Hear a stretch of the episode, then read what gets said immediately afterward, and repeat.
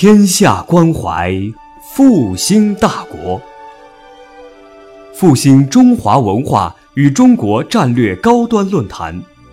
复兴论坛是由兴业全球基金与复旦大学共同发起兴业全球基金主办的一项高端文化论坛。复兴论坛致力于中华文化的探索关注中国复兴的每一步。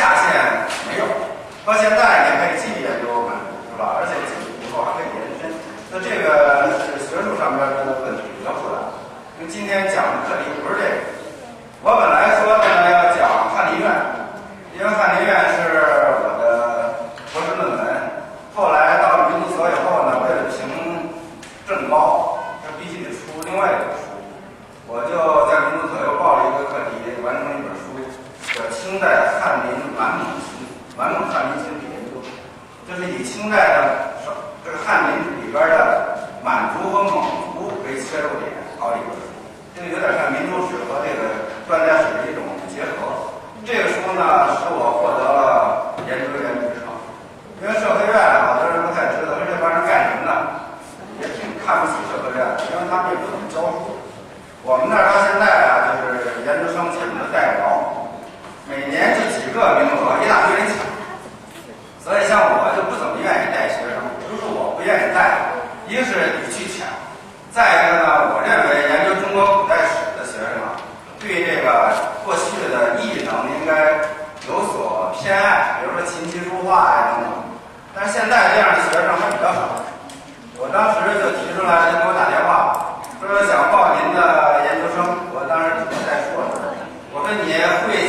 话里边儿一种嘛他说不会那我说算了我说因为搞历史研究如果一点异能都没有就很尴尬。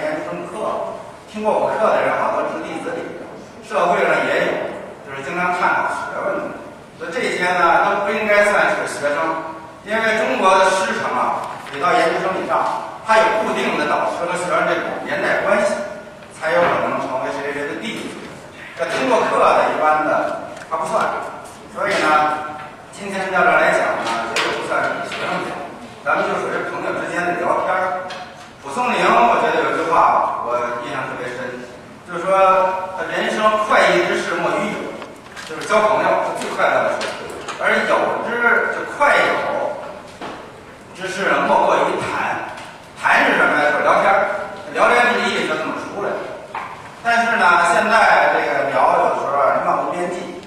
今天呢，就是甘教授给我定一个题，就是中国古人的优雅生活。这个题呢，就跟我的研究啊，就是不是很一致，因为我主要做汉代研究，出了第二本以后呢，又出了第三本，那就是到二零一零年，那第三本就有点普及版，就是把三十个个案，然后揪成一本书。叫百年沧桑化汉民，晚清汉民及其后裔。这个书出了以后呢，正好赶上辛亥百年，也是社科院消失百年。最后呢，我们院跟这个专门开过新闻发布会，因为我们社科院要给个人发布一本书是很不容易的事情，不仅社科院我们知道，他们这些人因为他不教书，他就紧盯着你的文字，就对你的文章看得非常重，而且挑的毛病挑的特别狠。我一进的社科院，当时也是考进去的，社科院要考三门，要考外语，要考国家汉语，还要考专业，当史主任主题了。考完以后啊，算是不错，就要。要了以后，第一次谈话，我们的史主任说的特别干净。说在社科院这地方，你要想待着，有一句话你听说过没有？叫黄河卖瓜，自卖自夸。首先你得有瓜，敲的桌噔噔响。什么叫瓜？小瓜就是论文，大瓜就是专著。没有这些东西的话，那社会没待着，是吧？你说你自己有本事，你的东西，你的文章。你的书呢，从来都是这样的，是吧？所以这个好多的社科院呢，就是很不舒服，压力很大，最后就是掉狗的，然后给挤得病了的，挤得死了的，什么样全有，是吧？所以在这个过程当中啊，我就感觉到我们的知识分子，尤其是高级知识分子，应该有一些修身养性的办法，不然的话你是活不下去。的。所以这个像我呢，也不是很顺利，我到社科院十五。我的正高评了六次，这六次是没有任何理由的，因为我的业务应该不至于评六次，我应该第一次就上，因为我是公认史学奖得主，那年已经得了公认史学奖，这个是五年评一次，被视为中国历史的最高奖，每次报的都是六七百部，只有二十几部获奖。要如果在一般的学校有这么一个奖，应该破格。我们不但没破格，压过五次，为什么？这个原因很多。因为这个过去讲，你在这个知识分子堆儿里要低调，我恰恰不会这个，是吧？不会低调，再加上自我感觉过于良好，那就会造成某些人对你有看法，有看法，那平时他不表现出来，甚至有的人对你很客气，就是到投票时他投你，这干脆没有办法。最后呢，这个压力很大的时候，我也考虑到怎么能够消解。后来我就开始关注这些古人，因为我研究汉人，有好多汉人的处境比现在知识分子还惨。过去传统时代打击力度非常大，叫朝为坐上客，暮为阶下囚，是吧？那个打击比现在大多了。但是好多人仍然活着，而且活得很好。清朝文字狱你们知道很厉害，但是好多汉人也能活到八九十，所以我就研究他们为什么他能活那么长，他为他从哪儿获得了这种力量？最后呢，我就对这个传统文人的生活开始感兴趣。正好当时呢，也有百科知识月稿，百科知识有一个编辑特别欣赏我的文章，就几乎每一期都要上我的稿，甚至有一期上过两篇。我这个笔名就是怎么来的？上两篇笔有一篇有一篇用别的名，所以给我起了一个笔名。这个笔名呢，就是现在我经常用的，就是朝天。朝天呢，实际上跟笔连起来就是笔朝天，单个的，是吧？这个。后来就是总这么发发来发去的呀，就凑了好几十天，因为他每期一个月一期，后来才成半个月一期，那一年多下来就到了三十多期。我现在在这在这个呃百科知识上边发过四十三篇文章，那其中有二十篇啊，就被中华书局这个编辑叫周安顺给看上了，他在那看看看，就找这个人。周安顺这个人当时就三十二岁，是个硕士。但是他很敏锐，他一直在推这些作者，他一直在这网上看，看这些文章，他认为合适。在推我这个书之前呢，他刚做了一个非常成功的书，就是于丹的《论语心得》，就是他所有编辑。那个书卖的极好，尽管好多人认为它存在很多的争议，因为我也看过那个，我觉得于丹这个想法我也不太同意，因为我们搞古代史的肯定从学术角度切入，但是从社会效益来讲。很少有人能达到这个程度。那后来这个朱安顺踌躇满志，他就继续往后推的推了我的这本书，就是今天我要重点讲，就是叫重温古人的优雅生活。其实这个名字是中华书局总监给起的。他说这个叫品物记嘛。其实我说我也没品什么过。哎，他说这样的话可能好卖点。本来我想叫中国传统文化二十讲，说那不行，我们变成这个一个教材了。那教材这个学不挺好，那是。他们有他们的办法。那后来推出来以后啊，这个书卖的还不错，因为它这个梅兰竹菊琴棋书画一共二十个点，是从三十多个点里挑出来的，应该算是比较好的。而且这个通题上面还让我配一首诗，这个我专门为这个书呢写了一首诗，这首诗在网上现在流传的也很广，就是“琴心剑胆玉光华，树蕙滋来性无涯。东篱菊前一壶酒，西窗烛下几盏茶。夏夜荷塘邀一客，冬日梅林半秋鸦。人生难觅是风雅，帐幕浮云不足花。”就这首诗现在在网上流传很厉害，尤其是“人生难觅是风雅”。帐幕浮云不足花，这两个句子有好多这个网友在拿它当什么博客的名字呢？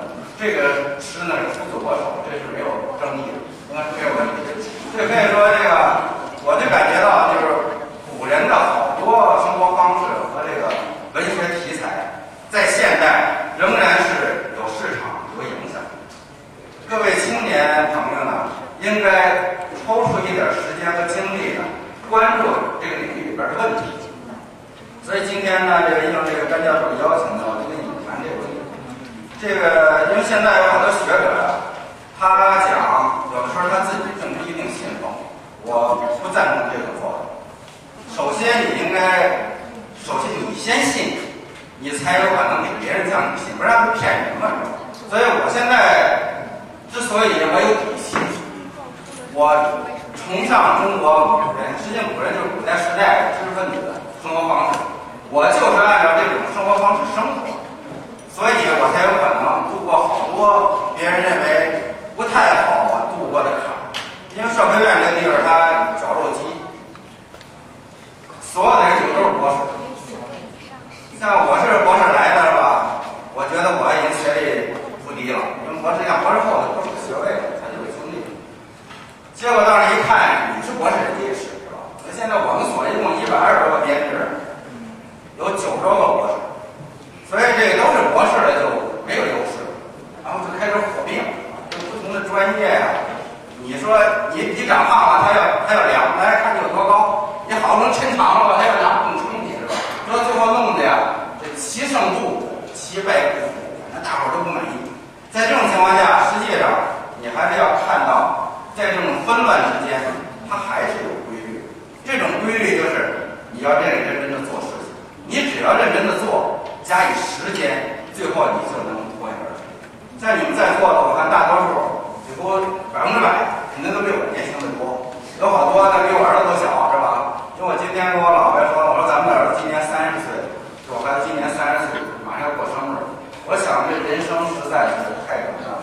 二十年前我在北大读研究生，就跟昨天一样。当时那些老先生，什么周一良、邓广明，他们还都在。当时八十大寿的时候，祝寿还是我主持的呢。我当时当年会主席，给他们送寿桃等等。现在这真是英雄安在哉，早就都去世了。说再过二十年，连我们这样的都少少，估计也都差不多了。说这时间啊，确实是你是挽留不住的。但是永恒的是什么？就是中国。对学术的那种认可，对才华的那种认可，这个在中国这种大环境当中呢，确实是不容置疑。你只要真有才华，他必定有人会发现你。除了你确实是不行，你要说不行，那别人为什么都不发现你？这说真的，你还是有比你更强的。所以这个，我在这个研究自己，这个研究我自己的课题过程当中呢。因为在网上你也可以看，就我在这儿因为时间的问题，我不可能讲的太多。我发现汉林是一个非常偶然的事情，但是后来我一直做这个课题，到现在我做了二十年，这二十年我就变成了，就是咱们国内乃至于这个就是境外，包括台湾的，包括什么日本啊、什么港澳的，在这个清代翰林制度上边研究出的成果最多的人，也就是现在网上给定义的是。清代翰林院研究以翰林群体研究第一人，就说第一人他是没有人能超越。这个过程呢，它需要时间，因为它至少有几本书在这儿。我现在有三本，就在一个很小的领域里边出了三本专著，这个基本上就已经把角全都占了。因为第一呢是制度，它是线性的；群体是横向的。然后呢，这个是个案，个案呢就是点，选的点。所以整个的各个层面都已经占满，而且呢，有四五十篇文章，论文有十几篇，其他这种一般性的文章几十篇，这样的话呢，把一个领域啊就占住。这个用的是什么办法？用的就是中国过去传统文化当中围棋的办法。围棋我专门写过围棋与象棋与中国传统文化，这个当四年高考模拟试题，在网上理解，但是围棋象棋与中国传统文化，这个文章是我写的。我就要观察这个围棋它怎么个下法。围棋最典型的中国的思维就是要占地，这是农耕民族啊要占生存空间的办法。它必须得有两个眼儿，这两个眼儿是什么？就是别人不能打入的城池，相当于过去的城，你得有两个孤立的城，同时在你手里，然后再连起来的时候，你就活了。就等于你要站住一个角。做学问也是一样，你先要选一个点，在一个点里边，你要有两个相对独立的两本专注，把它站住。站住的话，你在这个你的棋才能活。现在有好多学者一辈子没有自己的领域，别看这名气挺大，你仔细问问，你在什么领域里边，别人打进来没有，是吧？所以实际上就等于混了一辈子。在这种情况下，有好多学者挺可悲的。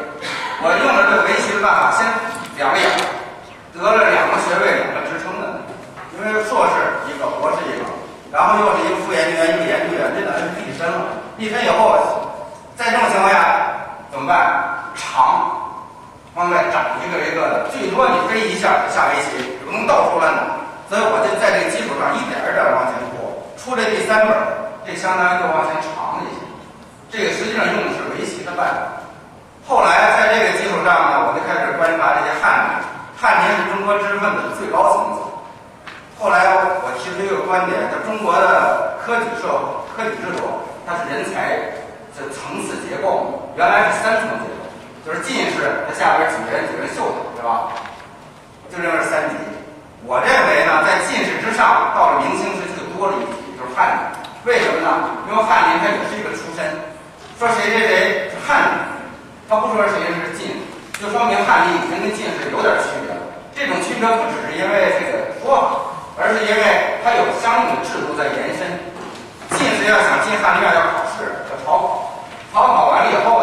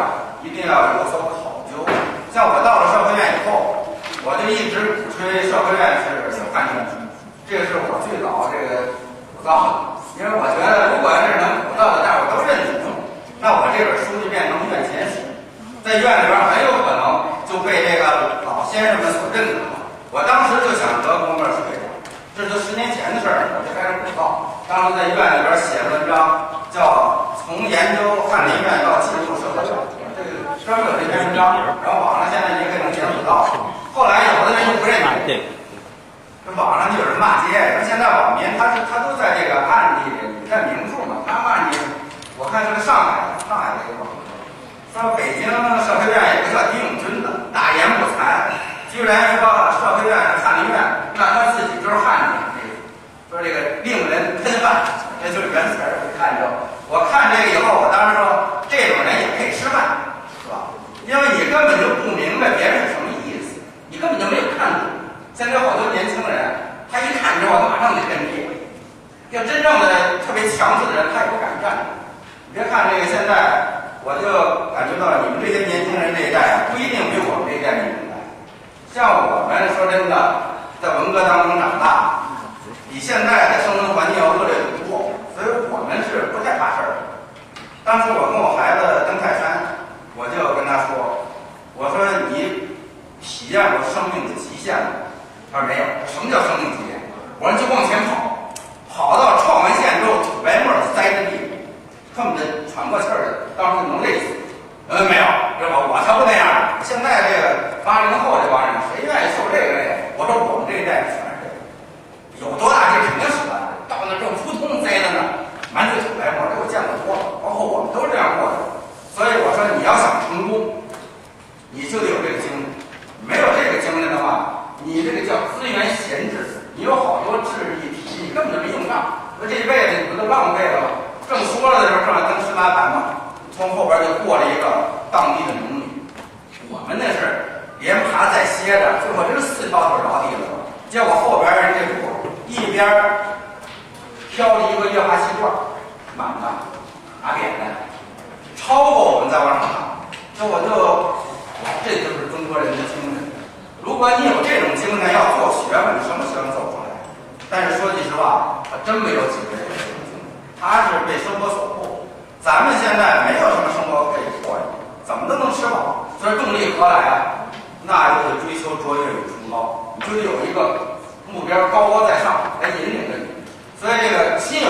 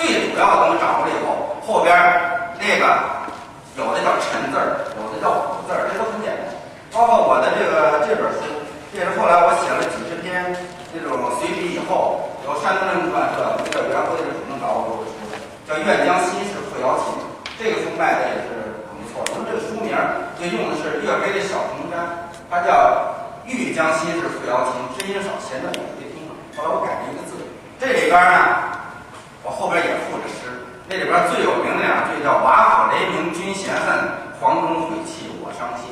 这个对的也应该不错，因为现在可以说传统文化真是叫现在等于是黄钟毁弃，没有人关心了。你看着恨并不是真正的仇恨，而是遗憾。黄钟毁弃呢，我伤心。这个对仗对的也还是不错。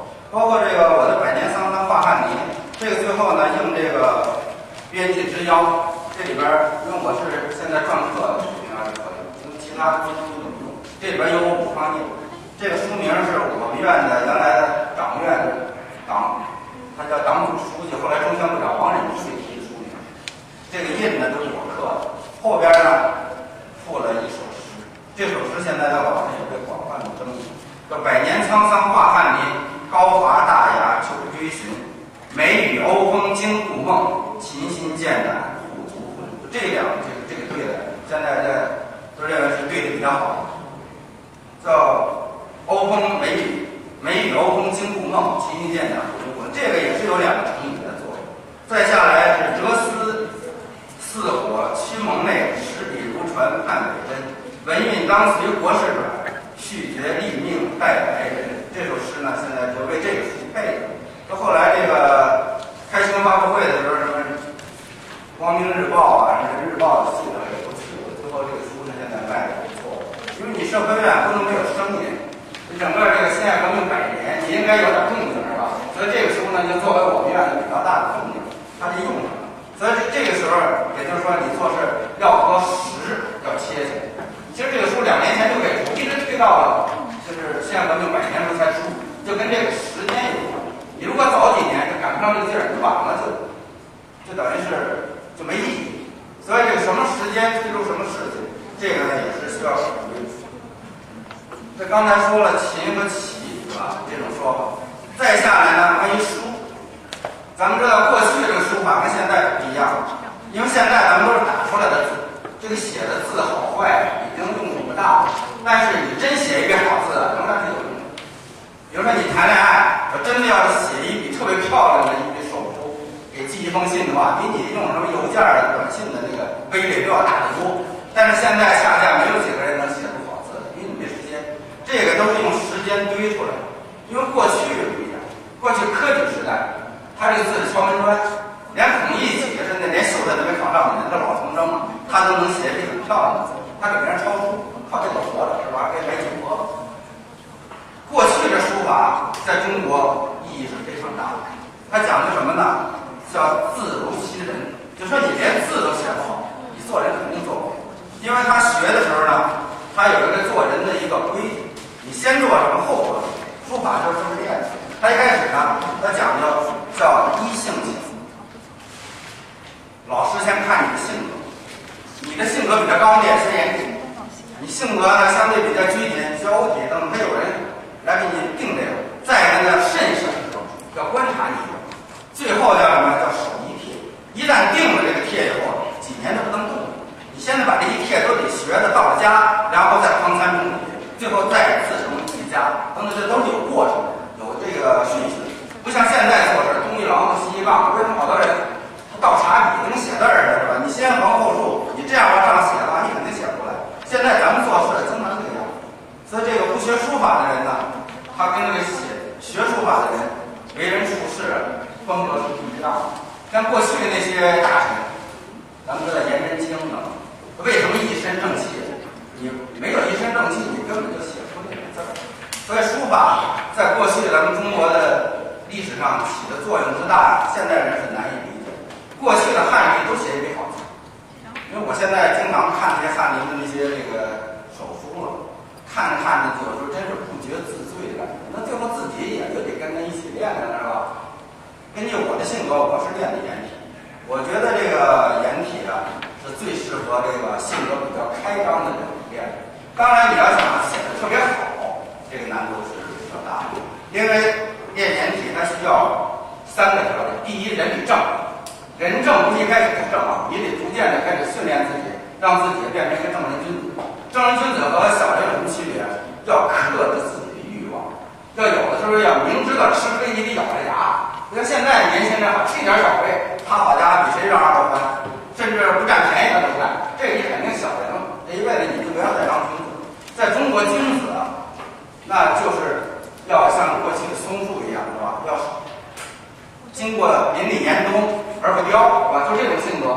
所以像颜真卿呢，就是这个性格。咱们知道颜真卿最后是被李希烈给勒死的。他如果说一句软话，甚至不骂李希烈，李希烈不想勒死，因为勒死这要背轻不骂你。但是他可以说逼着李希烈啊，就给给他勒死。为什么呀？他这样的话可以成全自己的。万世英名，这古人跟现代人不一样的。所以像这个颜真卿这种性格，你只要招了一点儿，你肯定就正人君子。在现代社会，因为没有那么大的危险能威胁到你，无非就是吃点小亏而已，是吧？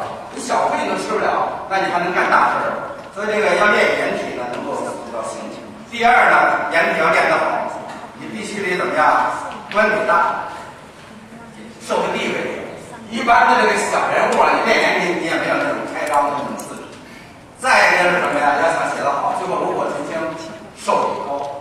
像颜真卿的那个，咱们知道，现在一般的年轻人练这个颜真卿呢，都是从多巴塔开始，四十岁，那时候还不是特别成熟。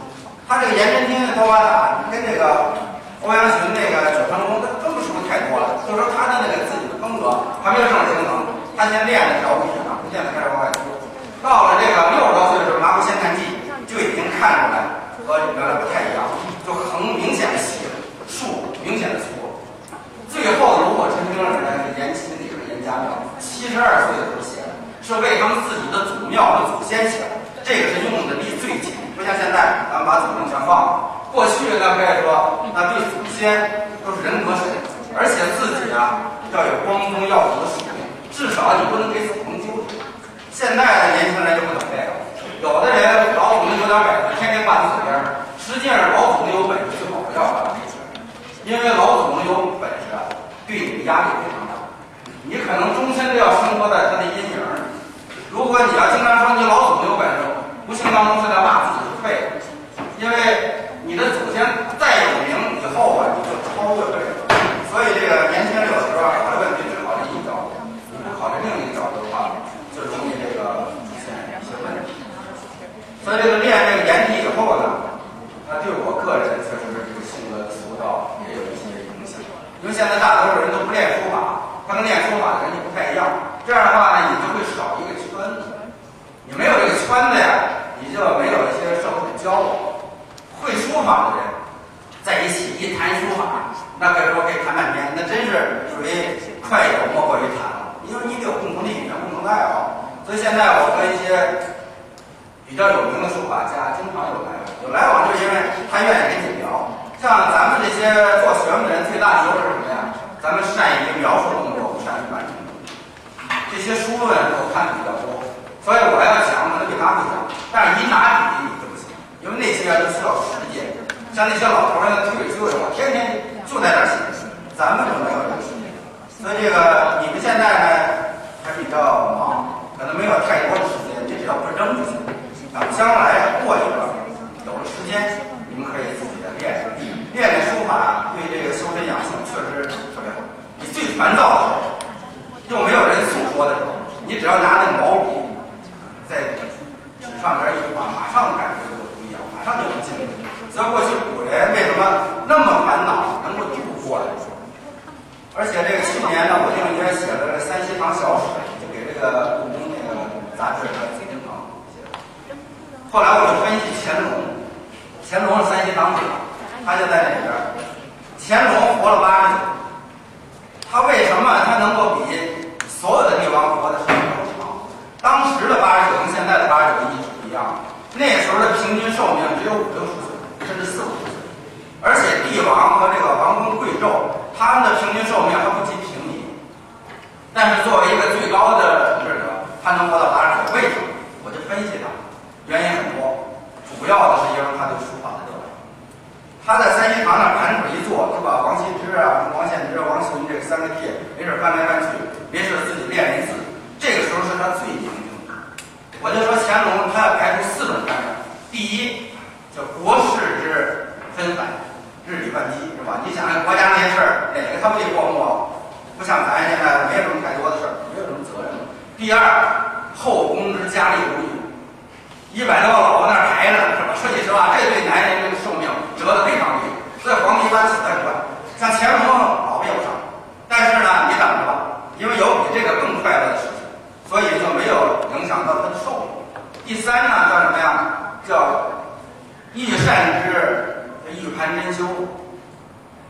皇上过去都吃一百零八个菜，那一个吃一口就能给撑个半死。现在好多人被什么给撑死了？吃的太多了，是吧？所以像这皇上，你想吃什么都有，一百多个菜，那就一点就过，一点就过，那每天都能撑死人。所以他没有撑死，活了八十九。第四叫什么呀？叫这个元佑之声色犬马，就玩的这些，这也是很伤身。所以像乾隆排除这么多的干扰，他能活到八十九，就跟这个书法的爱好绝对是有关系。而且呢，咱们知道太和殿那么大，那么威严，他平时不在里边待的。没有说皇上我在大殿里这个东西，他那个三希堂多大呢？八平，是在这个养心殿那个把角上隔出的一个小间儿。他天天就盘腿坐在那儿，你们在网上可以检索，叫这个三希堂小史，现在我已经贴到网上，就专门分析乾隆这个心路历程。因为这个要想把这个文章写好，他除了你懂书法、懂清史，还得懂点心理，懂点反正大多数都揉到一起，咱们写不出一篇文章，写八千多字，他们感觉是比较成功的。那后来为这个故宫还专门邀我，他也是让接到你东华门是吧？接东华门这个请进去到那去玩儿，因为这个学者一般都不好腰的。马未都也曾经被请过，是吧？马未都他就说：“这谁请我，我不买票。”这种事情你不买票就算了，你不要是到能社会感觉到怎么样？实际上，真正的学者大部分都是不用买票，他请你过来，他能让你买票吗？对吧？所以像这个呢，就是说说可以，但不要写。现在有的人比较爱炫，爱炫呢，一方面让大大家都知道了你风光，另一方面就感觉到你浅。反正这个实际上就是双刃剑。那这个书法呢，因为时间比较短，不可能讲的太多。我呢，因为主要的时间也不是在做书法，我是做篆刻。篆刻是书法的一种，实际上，它实际上是书法的一个应用形式，它是一种浓缩了的书法，叫融万千气象于方寸之间，很小，但是它具备了书法的所有的要素。因为书法呢，它有这个几个要素，第一呢叫笔法，就怎么把这个笔画小，横竖撇捺点。王羲之的老师呢叫魏夫人。他有一篇文章叫《笔阵图》，就专门写这个这个笔画，它叫点儿如什么呢？点儿如高空坠石，像掉一块石头似的；横如千里阵云，竖如万岁书腾，撇如路断溪象，捺如风浪雷奔等等，它都有讲的。实际上，这个篆刻也一样，它同时具备了笔法，然后下来是字法。就怎么能把这个字写的比较漂亮？字怎么叫漂亮？它也是有什么点儿，什么眉目啊，什么横是胳膊呀，什么撇捺是腿呀，等等，什么竖是肢啊，等等，它都有讲法。这个篆刻也是，它虽然小，但是也是要有书法的底子，而且底子要更好，就楷书的底子要非常好。再有呢，叫章法，就把几个字布置在一个平面上面要匀称，大小实际上是间隔的。你看现在咱们知道电脑打出来的字为什么不好看？按说这个字最规整，因为所有的字儿不一样，就特别死板。真正的书法字是不一样大的，尤其是四个角那个要大，明显的要压住，是吧？中间的大小要间隔开，笔道多的、笔道少的都是有规定的，包括有多远，它行啊、列啊等等都是有规定。篆刻也是一样，书法的再往上的追求就是什么？就是气势与韵味。同样的章法，它气势和韵味，气势呢怎么样？它有一种气要连着，这种东西啊，就是只有练书法的人才能有。因为这个所有的翰林呢都谱了书法，最后啊，他要求我写，我当时我是真有点急了，我说我好多长时间不练了，让你批给我就练。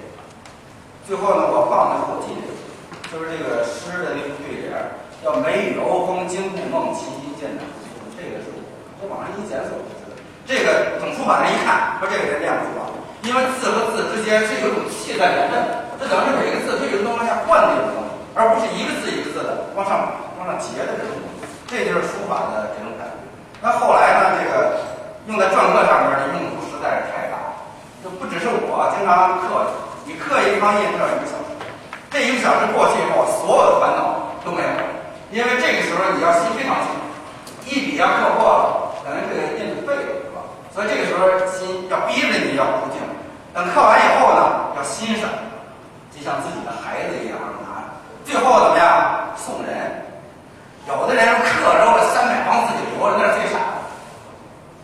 老子讲叫生而不已，你可以产生它，但你不要拥有它，要把它送人。所以我现在送给别人的有上千方，所以我就可能有上千个朋友，是吧？这样的话呢，你就可以交友了。好多这个书法家，我给他送方印。他给我写一幅字，对吧？像这种，而且他要用我给他刻的方印落出来，这个时候呢，你就感觉到成功。而且我一开始没有觉得这个东西有多大用，后来我才感觉到这个东西确实是有用。对于你这个社交啊什么的，它它是一种相当于一种媒介。你送别的东西很唐突，只有送印的时候，因为是他的名字，他不好拒绝。有了这个交往以后，以后你再送大的，恐怕你能送。一开始的话，你就给人家端一个东西，人敢要你吗？是吧？你送点脸，给你扔出来是吧？里边一个嘣儿，当啷蹦这个了是吧？所以像这种情况，所以这个印，当然我并不是说这个东西完全做这个，但是文人的交往你要考虑，你对别人有什么用？真的，你如果是对别人什么用都没有，现在他有功夫理你，他真的没有功夫理你。当然，我和文人的交往主要靠这个，我主要是给他们做文字。那现在特别有名的人。他都需要搞什么书展、画展啊，他都要策划那前言啊、后记啊，包括说明那些文章、润色什么的，我可以帮他。好多前言都是最后出自我手，只要咱们一动，那文章就不一样。这个时候他就很高兴，他最后他肯定要给你很很不错的字，对吧？今天我也带着几个都给你看一看。当然，这个我自己当然课的也是很多的，你说自己你放心，你会的东西啊，你自己是最受益的。再下来呢是家里边的，比如我老婆学画画，啊，她那一大的小的全是我的课，而且她那一个班儿经常回来之后，我就赢了几个，所有的画友我都给他们课，是吧？我你别一下赢了十来个，这玩意儿费劲，是吧？不是那么简单的。啊，这整个你们一人一半，我回去找人家，是吧？他好办，当然他也很高兴了，地位高，他一去之后，所有德国人人觉得倍儿热情，是吧？请他吃饭呢，让人。但是呢，他必须得有一个人在幕后要工作，这个工作的人那是需要时间了。但是呢，你能做这个，那自然他也就拿你当回事儿，不然的话请你合用了。而且这个这本书的最后这个这方印，这是一方闲章，这不是姓名页，叫翰林式前身。这个整个这个书的这个策划是我全程参与，基本是我的创意。前面全是翰林，所有的翰林你看，全都是留胡子。过去中国男人到了清朝仍然保留着蓄须的习惯，所以这次他们这个祭偏袒，他们找我过去的时候策划什么，我还要真的穿上过去的衣服，我建议所有的男人都得带着胡子，因为过去没有胡子再穿过去衣服的一律太监，所以现在所有的这些人，包括皇上在内，一群太监，磕什么头啊是吧？说句实话，能让你给老祖宗磕头吗？所以像这种事情，翻过来不太一样，翻过来的翰林后裔。翰林后裔里边，我想的是全是极有名的。为什么书你要想好卖，你得有关注度。鲁迅、周作人，因为他爷是汉林，这哥俩在里边都留着胡子。再一直到这个解放以后的新中国，基本就，一留胡子的，反而觉得这个另类。但是过去啊，一看翰林就有点翰林的样子。当然，我们社科院也有留胡子的那小子，副研究员升三四次的时候，我这跟着胡子肯定有点关系，所有人都看着变。所以现在呢，这个中国人呢，他有一个求党同伐异的习惯，大伙都不留了，你要留，他就说你要付出代价。所以我在这个十个翰林后裔的下边，你们二位这，你们二位在讨论什么？咱们一会儿我我准备让你们两位都先发言。这个翰林式前身，这是我的一方闲章。这个翰林式前身它有两个寓意，第一个寓意。这十个人，翰林是他们的前身，因为他们都是翰林后裔。另一个寓意就是意味着我想自己成为翰林的后继者，这个实际上是埋在这里边的。就这个意思，只有这个脑袋够用的人才能看见。所以真正的这个脑袋不够用的人，有时候看东西他看不清楚，看不清楚你就没有必要和他这个谈的太多，因为这个中国过去还是一种精英文化。精英文化，他也觉得你不够胆，他是不跟你谈。因为老师啊，跟学生没有这个，因为他有义务，他必须得教你，然后他要循循善诱了等等。你到了社会上不一样，你一张嘴，他大致就知道你是个什么水准。他要看你不行，他脸一扭是吧，就过去。所以跟那些老先生们打交道，我是打出经验的。我后来在科研处做处长，我就说，我把这些老汉子还活着的，我还抢救他们，给他们做往南路。那就要分析他们怎么能够接纳你，怎么能够打开他的嘴。后来呢，我觉得做的是成功的，他出了这本书，叫《民族学名家十人谈》。所有的这民族学某个领域里边最顶尖的人，都是我做的访谈。访完了以后，大多数人已经去世了，这都会绝笔。他们去的时候，他后来说丁仲军，你看别接着访谈，他访一个死一个，我说不是这个意思，是吧？是因为我觉得他乱死才去访，哎，后来一说也不行，是吧？你你绑谁，你就觉得这乱死。我就说，我使他们获得了永生，这可以，是吧？所以这个表述是很重要的。那最后这个书出来以后，现在民族学专业必读书，因为这当时出这个书的时候已经有六位去世了，没有一个是被别人掐死，啊，都可以说都获得了非常好的治疗，这就是实践。所以可以说做学问的你不要着急，连我你们都不要掐，不用掐，二十年之后再找这人场会的你看着现在这些。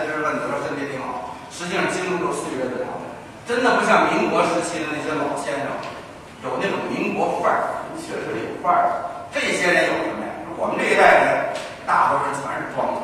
我就跟跟他们接触，包括我在内，我给定义叫先天不足，后天失调，是吧？你先天就不足，小时候没读过什么书，到了这个学校里边也没有什么人正经调理，而且是什么呢？定力甚差，资质平平，没有几个有定力，根本就坐不住。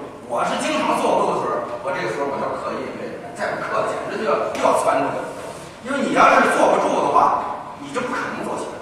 所以这个定力都得自己练。所以现在我基本上练到了，我可以一天不见人，我不憋，我可以把手机什么都都关了，电话我我我不接，我能待一天，这就不错。好多人啊，一门口别人理你，都进不来，没人搭理我呀，是不是？像这种人，你想也能做学问。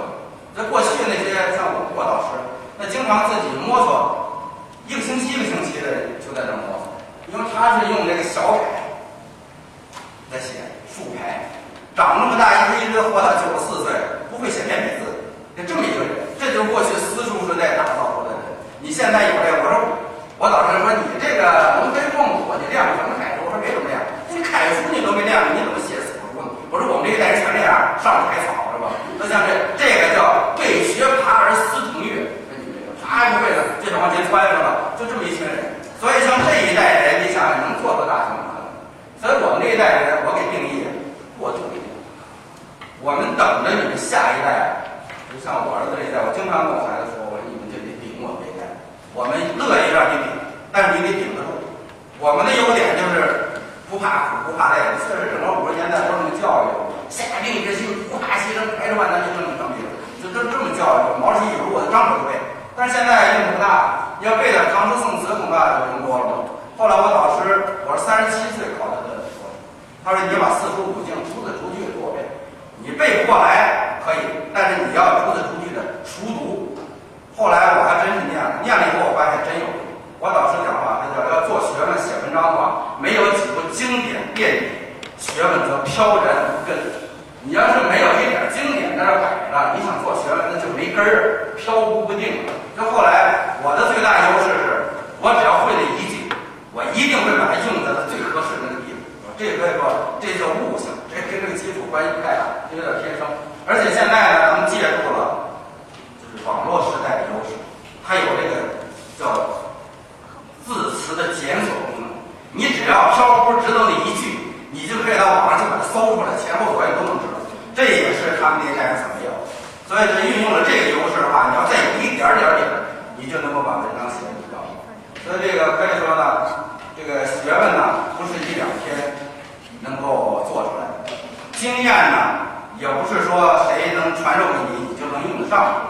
在北大有一个特别大的优势，一个特别好的事情，就是能够听到特别有名的人的讲座。我们当时二十年前那些大腕还都在，邓广明啊、周维良啊都能讲口，然后我们都在那儿毕恭毕敬的在那儿听。有的这个名气不太大的，那就不给面子。北大那因为当时都是叫报告厅嘛，那一起那不像这儿，他那椅子都要翻起来，所以一看听你这不是那个意思，马上就给人嘣嘣嘣嘣嘣，差不多走的都差不多了。北大人就牛嘛，觉得自己比别人高明，实际上也未必如此。现在北大毕业的人多了，是吧？真正的能够杀出来的也没有几个。最后他们开始不比学问，比谁赚钱多，是吧？比谁赚钱多，你还真不一定有那些这个没文化的人赚钱赚的多。那个东西带有极大的偶然性，做学问这个东西才真是有必然性。你真的要选定一个领域，不终止做呀，几十年，最后才有可能给学界所认可。像我可以说，因为我入道比较晚，今年我已经五十五岁，在五十五岁的这个搞历史的这些人里，我仍然算是年轻的。因为当时在这个德国诺尔奖的时候，我倒数第三年，二七年得奖。五十岁，我当时是二零七年我正好五十岁。还有一个四十八、四十七的，对？剩下的就都是六七十岁的。所以像搞历史这个学问，它是一个需要阅历、需要年龄的。你到五十岁的时候仍然算年轻，你要想三十多岁，你就想写的文章非常老道，那恐怕是神话。现在好多人觉得自己文章写好写，因为年轻人特别容易看不起别人。我们并不是没有自知之明，不是没有这个危机感。这民大有一个教授叫张海洋，我们经常在一起聊，比我大两岁。他是吴文藻的研究生，他师母是谢冰心，也很有名的。当时八九的时候，生源学生，谢冰心写这个“学生爱国，我爱行”那个条幅，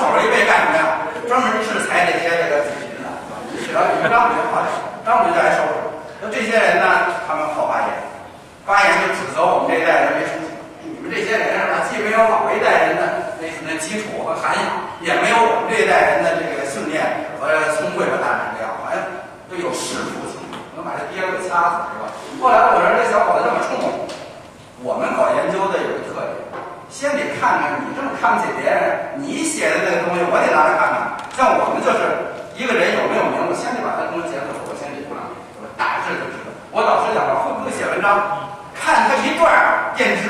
你还用写太多吗？你看他第一行怎么开局，大概就知道。我一看这小子，你还是老老实实自己先学习，不要指责你爹怎么样。你还没长起来呢，而且你儿子将来更看不起你，因为你心态有问题。所以现在不要动不动就指责别人，你有那个时间，你多塑造塑造你自己，比什么都强。所以这个尤其是年轻人，不要把着急。可以说啊，我一看你们我就羡慕，因为。最有价值的是什么呀？青春，是时间。你们拥有最多的是这个，其他的东西那都已经是过眼云烟了。假如说要时光可以倒流，所有的东西可以换的话，那我愿意把所有这些东西都给你，是吧？那我要你的岁数，但是不可能，是不是？所以这些东西将来你只要努力，什么都会有。你只要是选定一个点，慢慢的像我这样做，我做的都不算太好，而且我的定力极差。我特别爱玩，兴趣极为广泛，什么都想，只要有人我就想扎在里边去看。你像过去的时候，我们这一代人，那姜昆说相声的是，是是五零后这帮人就好凑热闹，大街上一看一大堆人在那挤，就是得得办香油，赶紧进去挤，满头大汗干什么呀？卖耗子药的，是不是？就这么一群人。所以像这群人是最不适合做学问，是最不适合钻到学术堆儿。恰恰悲哀的是，我到了学术堆儿。上边有一大堆全在那压着，下边有这么一群就受过非常严格的学术训练的后生顶着，所以像这一代人给挤压的这个空间有多大？你们应该知道。像我五十五岁了，还有五年，我就应该退休。如果延长的话，那算反聘，五年就退出了，还没怎么干呢，是吧？这还算是干的不错的，还有点小名头，往上检索起码知道这人。有好多人都到这岁数了，那真是不为世人所。网上检索都没用，怎么所有的这文章都没有人认可，没有人转载？这种人不也得活着吗？是吧？所以像你们真正的要想这个做的话，一定要出水。再一个呢，要向那个该学的那些人去学。过去有句话叫“你现在认可谁，崇拜谁，将来你就最有可能成为谁”。你先把这人选对，哎，看这人就不行，你还非要这个选他，我就崇拜他，你死定了。是不是？因为你崇拜这个人，他都没有任何价值，你还能有价值？所以这个我是带有精英情节。我觉得人就应该追求卓越，追求崇高。追求完美，不然的话，人生就失去了意义。尤其是受高等教育的人，你如果没有这点追求的话，你活着还有什么意义？蝇营狗苟。现在好多这个大学教授在一起聊天，他们不谈学，我就比较爱谈学。就像今天这样，比如说书法，乱七八糟，你谁你收了什么批啊什么，他们对这没兴趣，就比谁房子大。我就说，我说你房子大，我关心的不是你住多大房子，关心的是你在房子里边干什么，对不对？你大还得你房大嘛，对不对？所以现在有好多人他就不太明白这个，还有好多人就是挣钱啊，至于挣多少钱，关键你挣钱怎么用。孔子就讲嘛，说小人叫以身发财，那叫小人。什么叫君子？叫以财发身。有了钱以后，你要拿出来做。现在我接触好多有钱人，有钱人大多数人还是比较吝啬，他舍不得给你五十几万，他可以出去我有几百万，那拿着几万给哪儿花吧，那不行是吧？一分钱都拿不出来，越把钱看重的人可以拿出来。他不像我，我这个人第一次见面必有馈赠，我绝空手。但是有好多人说句实话，那连个回礼的这个，他这个东西他都不懂。他就说，就这些人，我甚至我那个同学有的号称有上亿的，那真是每次吃饭他们都不愿意买单。这种人该说那就没活明白。他可以用这几十万块钱来炫这个富，他也不愿意拿出点钱来和大伙分享。就这样的人多了，因为我们这一代人年轻的时候都是在这个，我就说五十五十年代的人的特点，第一。对贫穷和饥饿的可怕的深刻的记忆，吃饱了饭的都不多。说句实话，现在一旦要是能吃饱了，那绝对要撑。八十年代末的时候，就说刚引进自助餐的时候，百分之五十的中国人都撑都吐。为什么呀？吃了之后白吃啊，吃受不了了，最后都吐了，就这样。所以这些人一旦有了权利，他能不玩命吗？所以这一代人，你一看他们做的都是什么事？所以这个。还有事例就是我认识一个书法商，那时候他认识一个市长，地级市级市长，所有的指标都高的可怕，录水什么起航起啊，最后就问他，说你的生活习惯怎么样？他反正我们那儿都提供自助餐，每天早上我吃六个鸡蛋，这都不要求，吃六个鸡蛋不管。他叫我回去之后，他一改成一个，半年以后一测全都正常，纯属撑的，就是这么人。可是这一代人，他能有什么人格？第二就是千年以来对这个男女这个事情的这种，他。一旦要有了这个地位的话，现在包括教授，包括什么领导，那该说别说二奶三奶，十奶二奶他也敢干，是吧？因为压抑太厉害，所以这一代人不会有什么太大的造化。你们要是看不起我们的话，从现在开始修身养性，好好修炼自己，别到最后也让自己的儿子一看，说这个这个爹怎么这么没出息？因为你们很有可能比我们还没出息，就因为你没有我们的意。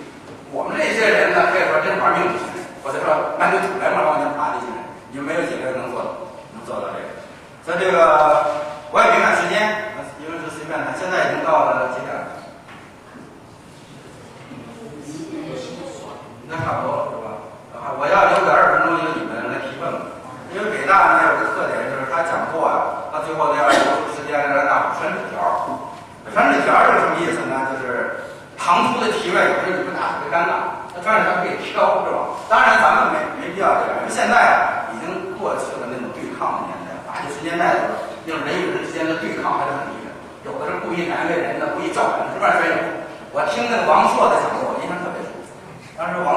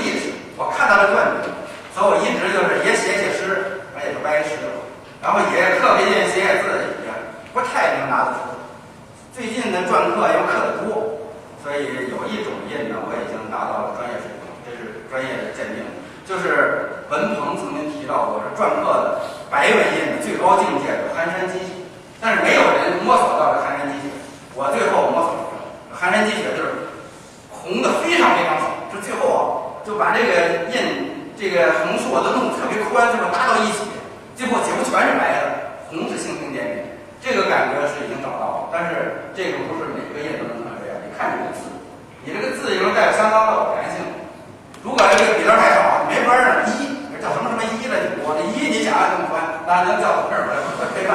你说这个不是很好弄，但是总而言之还是个业余水平，业余水平就足以能够使我非常快乐。因为最近有一个同学，他结婚十六年前，他儿子现在上中学了，他请我吃饭，我当时是送了他一对一对印，龙凤印，一个龙牛，一个凤牛，然后这边写着在天养水笔一秒，在地上这个李神的边框送给他。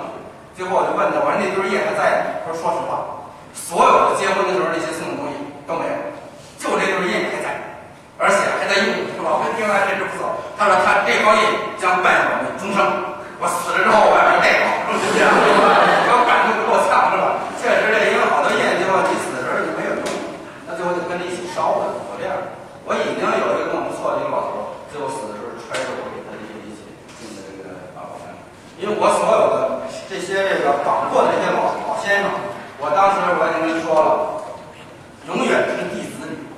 知弟子礼意味着什么？逢年过节你要去拜望，而且他去世以后要接到太平间送到火化处，这是知弟子礼。所以你们要真的想做谁的弟子，不是说你当我是您的学生，你尽了什么义务？那真正尽义务，真的要是那叫福临嘛，真的要去，最后可能是最后一个人。走的应该是他的亲人，再加上除了儿子之外，那就是弟子就过去这个民国时期是这样想的，我导师也是这样做的。我最后我们都是跪送，最后我那个大师兄说导师走，你准备行什么？我说别人我跪，是吧？我要不跪，我遗憾终身，因为我送过我的父亲，我是下跪。我老师就相当于我父亲，当时所有人全都跪，他们很感动。但是呢，他确实啊，他得有这个德，不然的话你也跪不下。男这男人膝盖有黄金的，不是随便跪的。而且说句实话，人家老师也受得起，他对他的导师也这样做。他导师邓之诚、邓廷根的曾孙，他一直是给我跪送，而且碑文是他写的。那最后呢，那二十六国是我导师做碑文我写的。这当然这个怎么落到我头上很复杂，影传不到我这儿，我第八个学生。但是我那个大师兄啊，他这个性格比较软，他也比较懒，他应该能写。他是七八级湖北省高考文科状元。文字非常好，言辞字写的非常好，应该才华都在我这儿之上。但是他就懒，不愿意动，而且又怕别人说三道四了。就是上来之后，一说在万安公墓那一摆，好多人会评头论足吧。最后他说：“我认为这个碑文非永经莫属，是吧？这被扣到我这儿，我当时赶紧往前扑，我说那我就试试吧，是吧？就等着这个。最后我写，写了之后效果还可以，他给改了一个字，我又给了我导师的女儿哈佛博士王香云，他也这么改。现在在网上你可以检索，我写的叫《见贤思齐应未迟》，写我导师，光日报做的整版。这你一检这碑文呐，包括后来的这个墓志铭啊，还有祭文，都在书的后边都有，这个效果还是不错的。所以要写一笔好文章啊，感觉确实是不错，因为你好多感情你抒发不出来，一旦要用这个比较好的文章抒发出来，那效果那真是特别畅快。其实你只要能写，想写好都能写。都会比自己好字斟句多，不要太，不要想到哪写到哪，要练句。我老师讲的逐字敲打，标点符号不要放过，它有很多个要求。这些东西呢，我在网上也有，你们要是没事呢，可以看。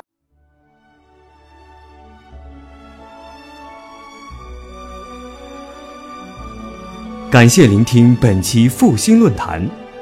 本论坛由复旦大学儒学文化研究中心提供学术支持。欢迎您关注复兴论坛的微信、新浪微博及豆瓣小站。复兴论坛主页：三 w 点复兴 Chinese 点 cn。我们将向您推送更全面的资讯及更优质的论坛。